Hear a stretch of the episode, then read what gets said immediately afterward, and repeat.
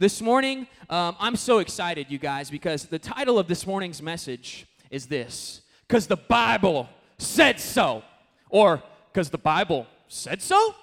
Um, let me just ask a really a question that come on be honest because I'm, I'm being vulnerable with you this morning do we have any pro wrestling fans in the house this morning come on Come on, yeah, two of you, yeah. Well, hey, there we go. Yeah, three. That's my corner in the back. Yeah, holla. Come on now, hey. Okay, you guys, I got I just gotta be honest. I grew up during a time where uh, the WWF had this era. It was called the Attitude Era. Like they were pushing the limits. Like people are like, yeah, I know it now. I'm like, I guess yeah. Oh, I'm gonna admit it. You know, I know you watched it. Uh, anyway, and, and during this Attitude Era, man, I was so obsessed with pro wrestling. You guys. In fact, I remember I was like 12, and for whatever reason, I was like sick, and I took a nap, and it was Monday, and on Monday nights it's Monday Night Raw. You know, it's like the big Monday night two-hour thing on USA Network. I woke up and I started sobbing because I thought I missed Monday Night Raw. You know what I'm saying? Like my mom was like, everything's gonna be okay. But if you are a wrestling fan, typically you have a favorite professional wrestler. And anybody know who this guy right here is? Come on, somebody.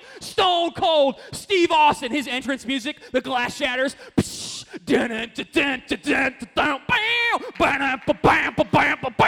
He gets up on the, on the four corners. Yeah. But if hey, some of you are like, dude, this guy is crazy this morning, right? But hey, hang with me because if, if you know anything about Stone Cold Steve Austin, like this guy was crazy. Like this is the guy that like drove a beer truck into the arena and like just sprayed, hosed down everybody with beer at one point. Like the dude was just nuts, right? And, and I'll never forget it. This guy even created a Bible verse. Austin 3:16 means I'm gonna whip your. Nobody said okay. I almost got some of you. Hey, come on, almost got you. Almost got you. This guy created his own Bible verse. But the, the phrase that I think of when I think of Stone Cold Steve Austin is he had this phrase, and it, and it, was after he did anything, he beat somebody down in the ring, he gave him a stone cold stunner, bam! You know what I'm saying? He would always say, and that's the bottom line, because Stone Cold said so. Never forget. Wow, we got some wows, right? I really thought there would be more pro wrestling fans this morning. Okay. I'm gonna, yeah, maybe second service. We're going for that. Right. Anyway, hey, so, but this is this is the thing. As many times I believe this that that our version or the version that's been portrayed to the world about Christianity is very similar. Hey, wh- wh- why do you believe in Jesus? Because the Bible said so. And people are like, isn't that the same logic as Stone Cold Steve Austin, right? Like, isn't that really similar? Like that that's what you have, right? You why do you follow Jesus? Cuz the Bible said so. But is what the Bible says so the reason for a Christian's hope? We're going to address this this morning. And, and to, to really address this, I, I think we got to look at a writing by a game, guy named Peter.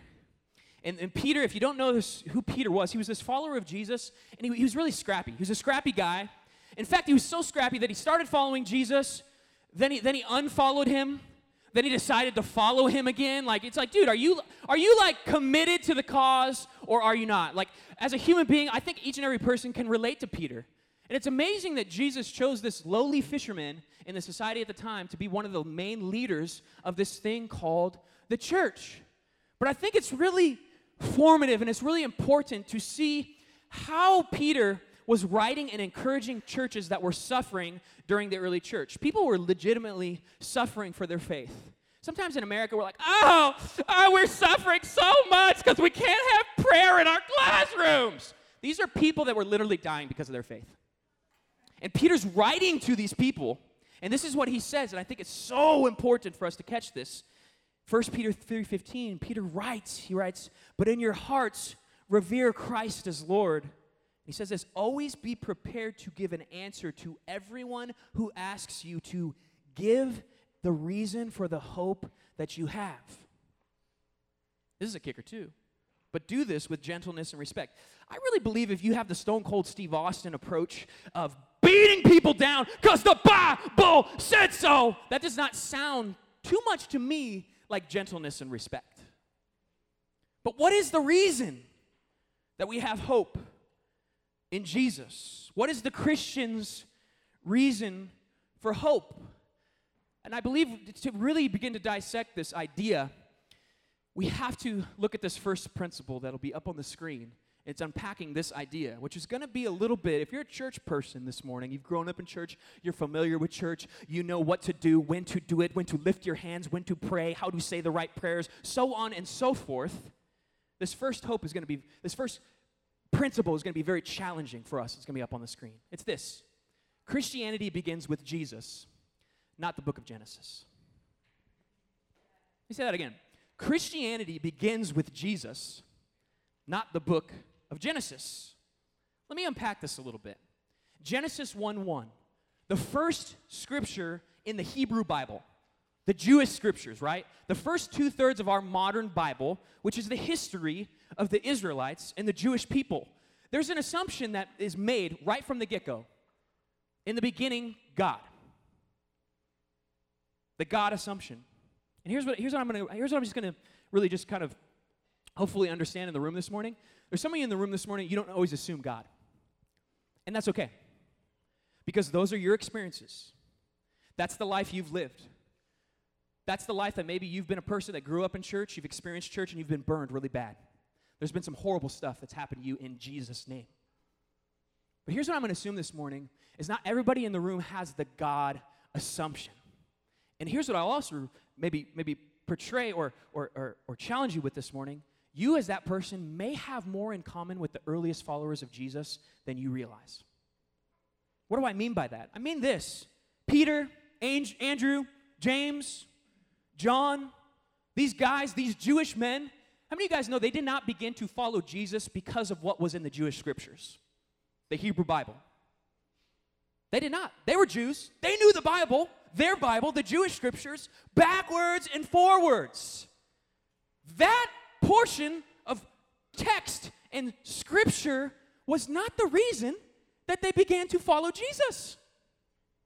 The faith of the Jesus' earliest followers did not rest on a historically, archaeologically, scientifically accuracy of the Hebrew Bible.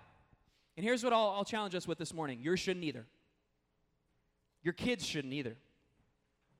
Our faith is not based out of the law and the prophets, as Jesus called it. Because how many guys know when you begin to unpack and open up the first two thirds of the Bible, it's filled with violence, misogyny, scientific and historically unverifiable claims. Can we just be honest about that? But what's amazing is that this is irrelevant. The first two thirds, the, old, the Jewish scripture, the Hebrew scriptures, is irrelevant because the Christian faith is not based on that. Nowhere are Christians instructed to defend an authoritative book because other, before others consider the message of Jesus. It's interesting because this will be up on the screen, but many times we have a perspective that's so Bible centric that we literally believe this. Be up on the screen. As the Bible goes, so goes our faith. As the Bible goes, so goes your faith. When somebody challenges you with a scientific claim out of the Old Testament and you don't know how to defend it, and you say, Well, I don't know how to wrestle with the scientific realities, is your faith gone with it when you don't know how to defend it? And I would say this morning, no, because the foundation of your faith as a Christian is not based out of truths in the Hebrew scripture. Many of you guys know this, but Callie and I, we are expecting our second child. Come on. Hallelujah. It's been a journey. It's been a battle. Many of you guys have been praying through it through this process with us. We are so excited. Um, people are like, you think you're gonna have a boy or a girl? I don't know. Everybody thinks you're gonna have the opposite. So like, it's hard to get the idea of like we're gonna have a girl out of my mind. You know what I mean? It's like, watch, we're gonna have a boy and we're gonna be like shocked. It's gonna be like a mind blow. Ah! But here's what I want to say: What comes first? When we, when you have a child, what comes first? The birth or the birth certificate? We know this. This is just common logic, right? The birth comes first. The birth comes first. How would you respond to someone who claimed you were never born until you proved a birth certificate? Like, well, you're not real. Show me your birth certificate. Show me that it's written down on paper. It's like, dude, I'm right here. What kind of logic is that? That's crazy logic. That's irrelevant logic. And this is what's so amazing is that when what which came first, we can ask this question about Jesus as Jesus followers. Which came first, the resurrection of Jesus or the documents about the resurrection of Jesus? Which came first? It's challenging to think about this. It's interesting. The first converts to Christianity did not believe Jesus rose from the dead because they read about it. They didn't have the Bible. They were writing the pages of the Bible. How many of you guys know the Bible wasn't actually formed until the fifth century? The events of Christianity in the beginning happened in the first century. It took 400 years before people identified what should be included in the scriptures. So, was the early church just done for? No, the early church was on fire. And they didn't have anything written down yet. They believed because they witnessed a resurrected God, or they had contact with one of the direct eyewitnesses to a resurrected God. I, I, would not be able to wrap my head around the idea that if my grandparents came, or my not my grandparents, but my parents came into town when, you know, our next baby is born, and they show up to the hospital and they're like, "Let me see it. Let me see the birth certificate." Yeah!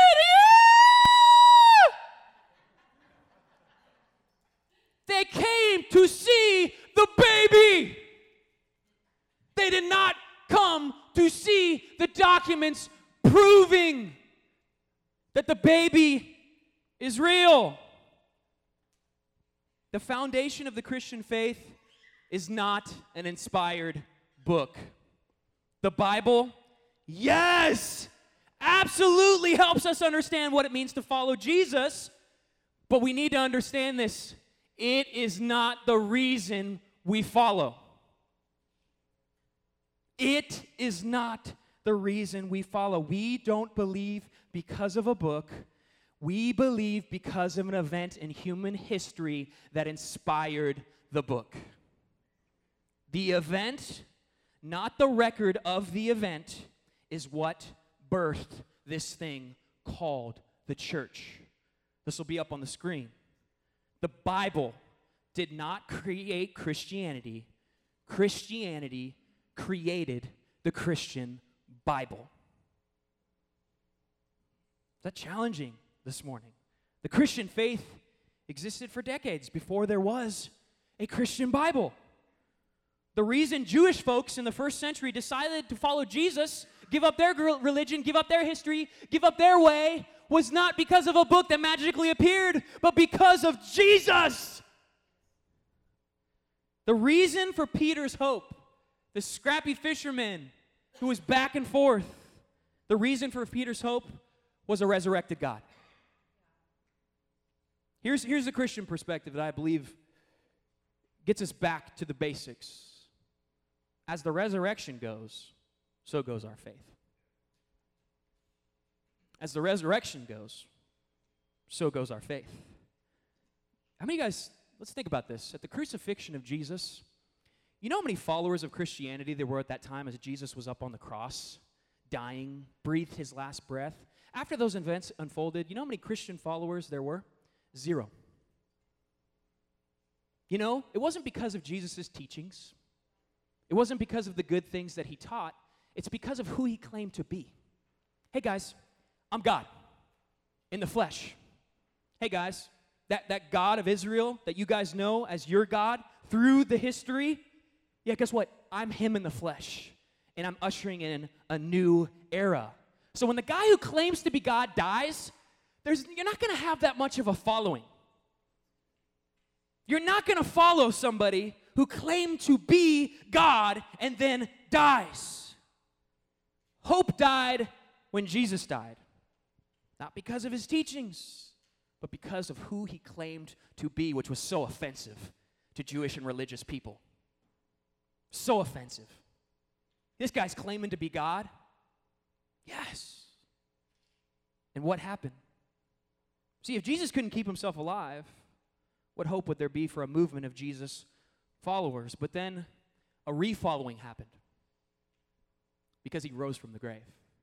because people saw the man that died walking, eating, living, teaching the same people that he did before he died. There was a refollowing, and that refollowing, based on an event, catalyzed to what we have as a few billion Christians today.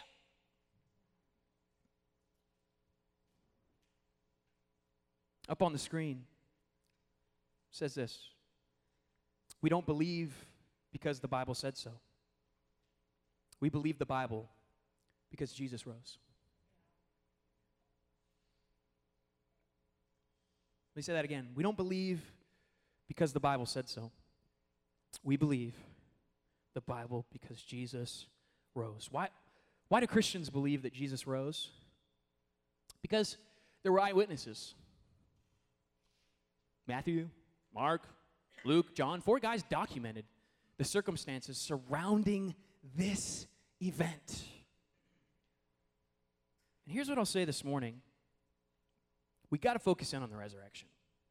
Because here's the deal if the resurrection is a true event that unfolded in human history, it was the only reference point for religious Jewish people that followed a Hebrew Bible to leave everything behind for the next 300 years, catalyze a movement called the Church of Jesus. Before the New Testament, the Christian Bible, was even put together, there was this event that changed everything forever.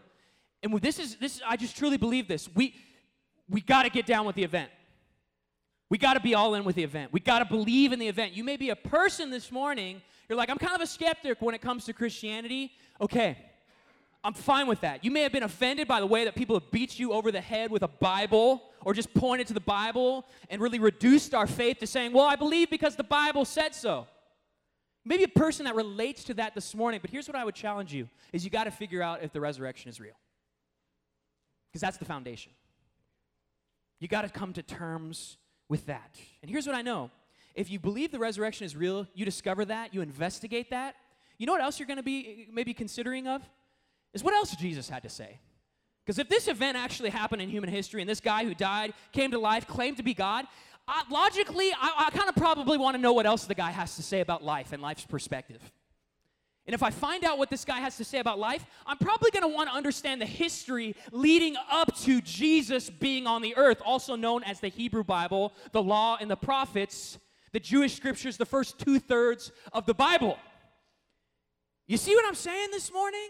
Is the event begins to catalyze a curiosity in all other things biblically related, but it begins with the event. The reason why Christians became Christians was not based on a book, it was based on an event.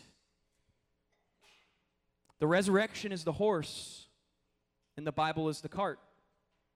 Once again, inspired authors wrote about their experiences with Jesus, and the Christian Bible wasn't placed together until 336 AD. Hundreds of years passed by before there was even a reference point for the Bible. This morning, I'm so thankful we have that as a reference point, but we cannot use that as a distraction for us to realize the reason we are Christ followers is because there is a God who claimed to be God who rose. And there was eyewitness testimony of those who claimed to see and experience a risen Savior. Once upon a time in the first century, Christianity was based on an event. That's it an event. Here, here's what I believe this will be up on the screen. Anyone who loses faith in Jesus because they lost faith in the Bible lost faith unnecessarily. Say that again. Anyone who loses faith in Jesus because they lost faith in the Bible lost faith unnecessarily. This is what I struggle with. Is many times thoughtful Christians who ask good questions, who want to investigate their faith, many times get shoved out of the church. This is why we're doing such a thing as Conversation Sunday because every question and curiosity of faith is worthwhile. In fact, the Bible instructs us to be people that are able to give a reason for the hope that we have. What's our answer? Is it Stone Cold Steve Austin? Because the Bible said so! Or is it rooted in a moment in human history that changed everything? We can learn so much from the early church. First century leader, church leaders put all their eggs in one basket. You know what basket that is? the Easter basket. All their eggs were in that one. You know, there's a lot of versions of Christianity in 2019. The angry one, I've experienced that version. As a pastor, I have definitely experienced that version. The angry version of Christianity. It's not the version I'm a part of. What about you? I've experienced the political one. I don't know about you, but the gospel of Trump does not give me hope. We are not a church that follows the political version of Christianity.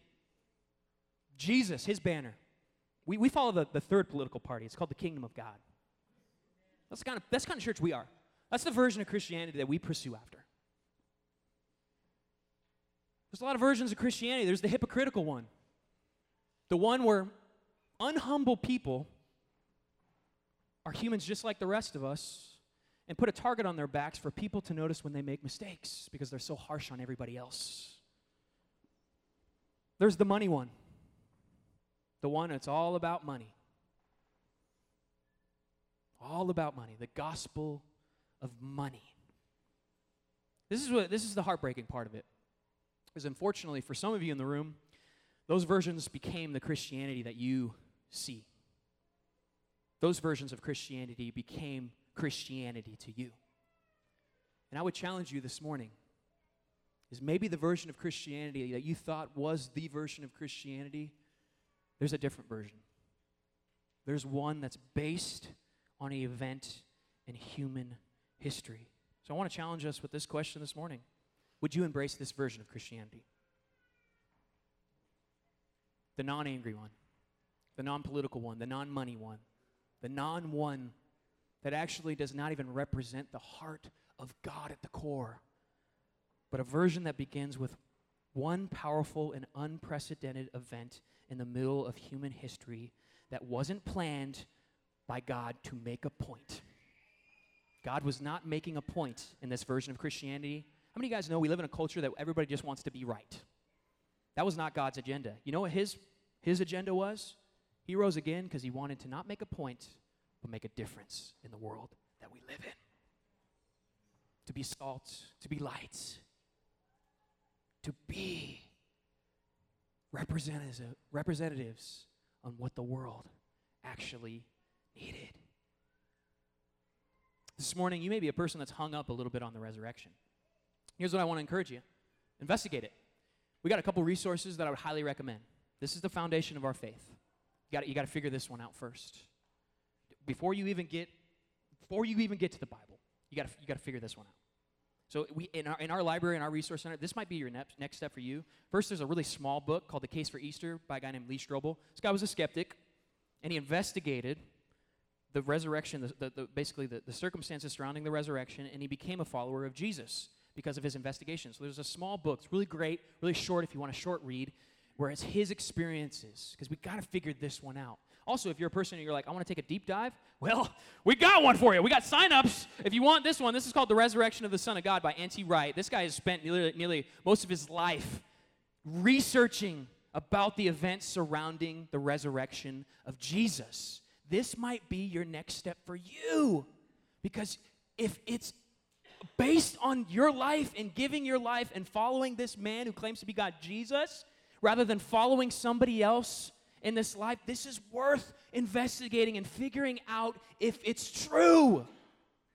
If God claimed to be who he said he was, this is worth your time to possibly figure that out. Would you take that next step and begin following Jesus today? Here's what I believe a follower of Jesus does they're a person who intentionally learns and obeys Jesus' commands. And I, I heard it put this way you do the next right thing that you know to do. For some of you in the room, in terms of your spirituality, that might be, well, I need to probably show up maybe to church more often. For some of you, it might be, well, I don't I think this is a fairy tale, the resurrection, so maybe I should actually investigate it.